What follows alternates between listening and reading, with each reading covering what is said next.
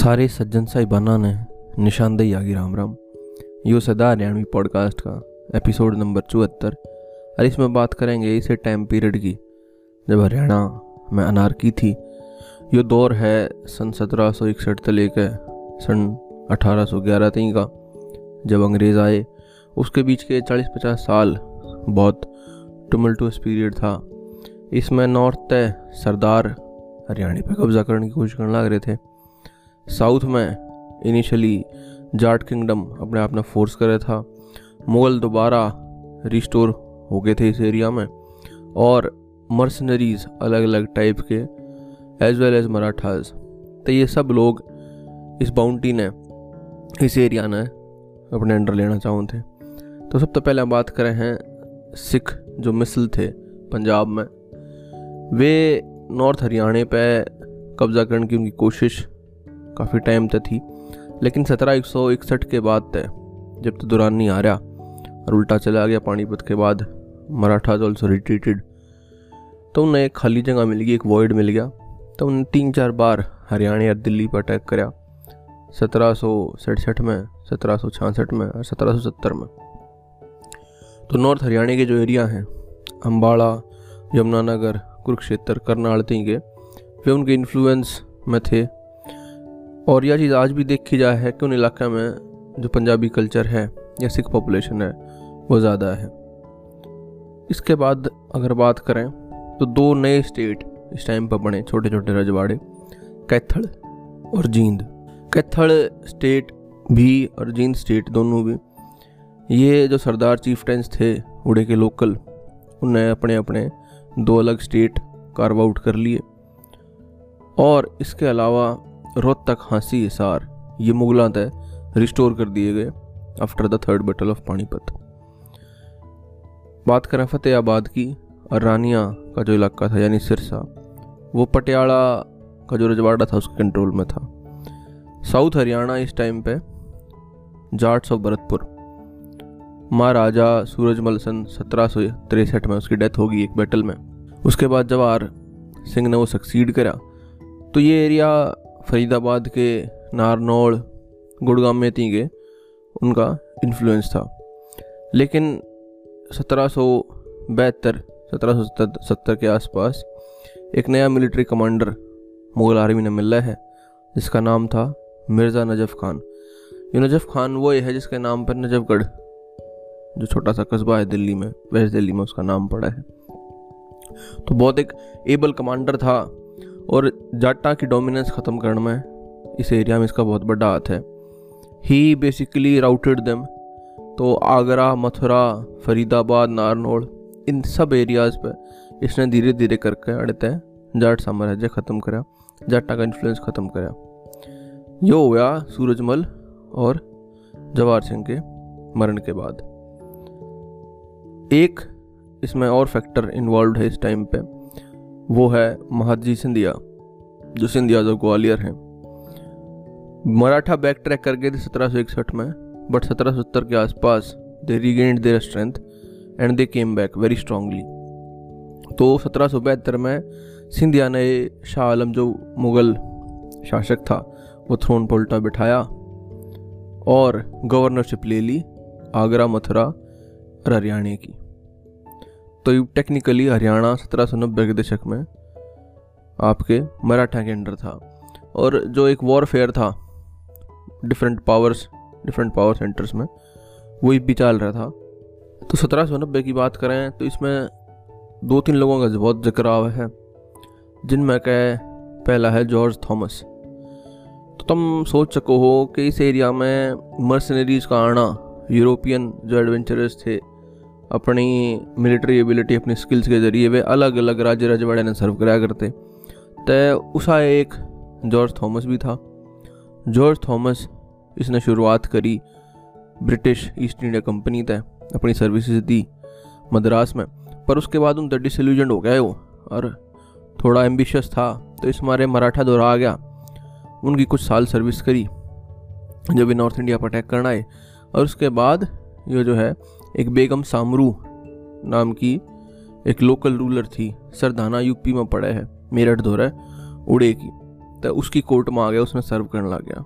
तो इसकी जर्नी बहुत इंटरेस्टिंग है। इसकी मिलिट्री मेमोर्स इसने अपने आप एक किताब लिख रखी है। तो जॉर्ज थॉमस के एम्बिशन बढ़ते गए। बेगम सामरू का इसने इलाका बढ़ाया। बहुत सारे इलाके यहाँ पे नए नए एरिया पे इसने कब्जा कराया इस टाइम पे मुगल अथॉरिटी मिर्ज़ा नजफ खान के मरण के बाद और कमज़ोर हो ली थी मराठाज वर इन शैम्बल्स तो अप्पा जी खांडे राव के अंडर सन सत्रह सौ नब्बे के आसपास ये सब काम होने लग रहा था कि अचानक अप्पा जी खांडे राव जो मराठा कमांडर था इस एरिया का, उसने सुसाइड कर लिया। तो जॉर्ज थॉमस वॉज़ इम्बोल्डन इसने और इस बात से उत्साह मिला कि मैं और आगे कब्ज़ा करूँ। तो इसने अपने नाम पर एक फोर्ट बना लिया झज्जर में। बेरी के दौर है, जिसका नाम जॉर्जगढ़ धर दिया, उस इलाके का एक दो इसने हिसार में और झज्जर में किले भी बनवाए। बात इतनी आ गई कि कुछ टाइम बाद जो बेगम सामरू की कोर्ट के आदमी थे, वे चढ़ने लग उनके फौजिया ने रिबेलियन कर दिया इसके खिलाफ। और जॉर्ज थॉमस ने उड़े तो छोड़ के भागना पड़ा। तो इस मारे इसने एक अपना अलग इंडिपेंडेंट किंगडम बना लिया। He carved out his own space in Haryana यो जो इसने किंगडम बनाया अपना, यो बेसिकली हिसार, मैम, रोहतक झज्जर इस इलाके में था। कोई बहुत एक्सटेंसिव और बड़ी रियासत तो नहीं थी, पर इसने इसका नाम दरियादा टेरिटरीज ऑफ़ हरियाणा।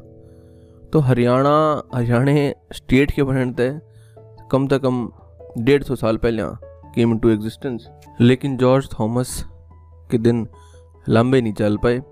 कॉन्टीन्यूसली सरदार उस पर अटैक करने लग रहे थे और सन 1802 में मराठा ने एक लोकल बैटल में वो हरा दिया, जिस कारण उसने उड़े तो भाजना पड़ा और सारा राजपाट छोड़ के वो दोबारा अपने देश आयरलैंड जाने की कोशिश करने लग गया। अंग्रेज़ा दूर पहुँच गया, उनका थैंक यू कराया और अपने देश के न लिकट गया, पर वो रास्ते में उसकी मौत हो जाए, पहुँच नहीं पाता। दूसरा केस बेगम सामरू का है। बेगम सामरू एक्चुअली जो थी, एक तवायफ थी दिल्ली में, और एक राइन हाल्ट सोम्ब्रे, एक फ्रेंच मिलिट्री एडवेंचरर था। तो वो उसके कॉन्टेक्ट में आवा है, और वह उसकी बेगम बना है, बहुत कम उम्र में। बेगम सामरू का rise was completely dependent on her small but efficient army और उसकी डिप्लोमेटिक स्किल्स पे।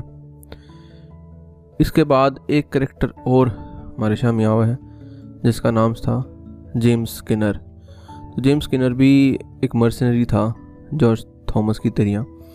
वो इंग्लिश एजेंट था, उससे पहले एक मराठा सोल्जर था तो उसने भी अलग अलग हैट्स अपने करियर में पहने। और अंग्रेज़ा ने जब मराठे हराए 1803 में बैटल ऑफ़ दिल्ली में। उसके बाद द कैप्चर ऑफ़ भिवानी में उसका बहुत बड़ा रोल रहा। और एक कैवलरी यूनिट उसने बनाई भिवानी में। और बाद में उसने लोग सिकंदर कहने लगे। तो स्किनर्स हॉर्सेस जो एक कैवलरी थी या बाद में इंडियन आर्मी में भी या इंडक्ट हुई और आज तई वो यूज़ हो है। तो दो तीन केस हमने इस टाइप के देखे। बेगम सामरू जो थी, उसने उसके बाद 1803 में जो बैटल ऑफ़ दिल्ली हुआ, उसमें और उसने जागीर मिल ली। और फर्दर काफ़ी लेट उसने अपने जो नवाबडम था, उस पर राज करा एटीन थर्टीज थी।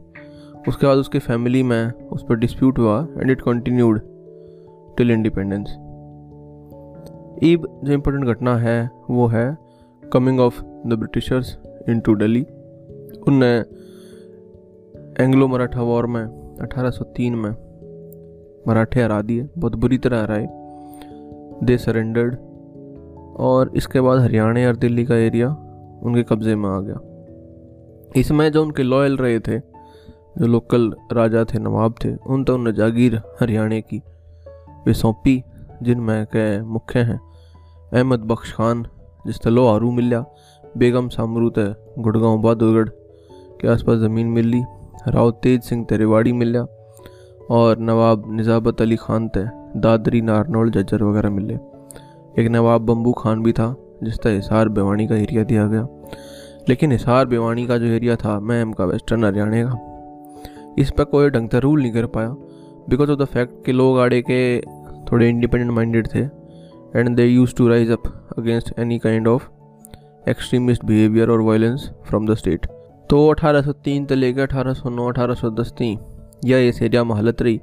दो, तीन बार आड़े के रूलर बदले because they were not able to rule it ये जो जागीर बांटी गई, इसमें हम देखे हैं कि ये इंडिपेंडेंस तक कंटिन्यूड रही।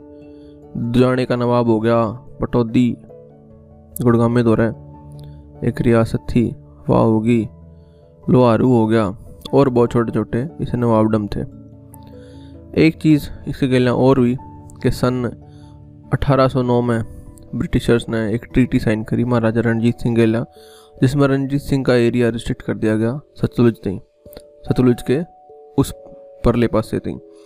तो जो इस कहना जो मालवे का इलाका है पंजाब का, जिसमें पटियाला, लुधियाना, मानसा, संगरूर अबोहर अम्बाड़ा चंडीगढ़, ये वगैरह थे, जींद कैथल जिसमें सिख सरदार जो थे उनकी डोमिनेंस थी तो उन्हें रणजीत सिंह ने काउंटर करने खातर ब्रिटिशर्स का हाथ मिलाया क्योंकि देवर फेयरफुल ऑफ़ हिम और एक तरह से ब्रिटिश प्रोटेक्शन में ये भी एरिया आ गए तो सन 1810 तई कैस को हो कि सारा Haryana British influence British control में था। वो इनडायरेक्टली इसने रूल करने लग रहे थे। इलाके उन्हें नवाबा में और जो लोकल लॉर्ड्स है उसमें बांट दिए। कुछ ऊपर नॉर्थ हरियाणा का इलाका आ गया सरदारा की जद में।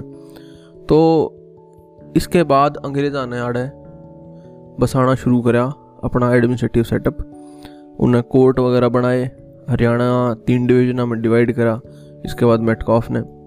और बहुत चेंजेस हुए। उनकी हम बात करेंगे अगले एपिसोड में।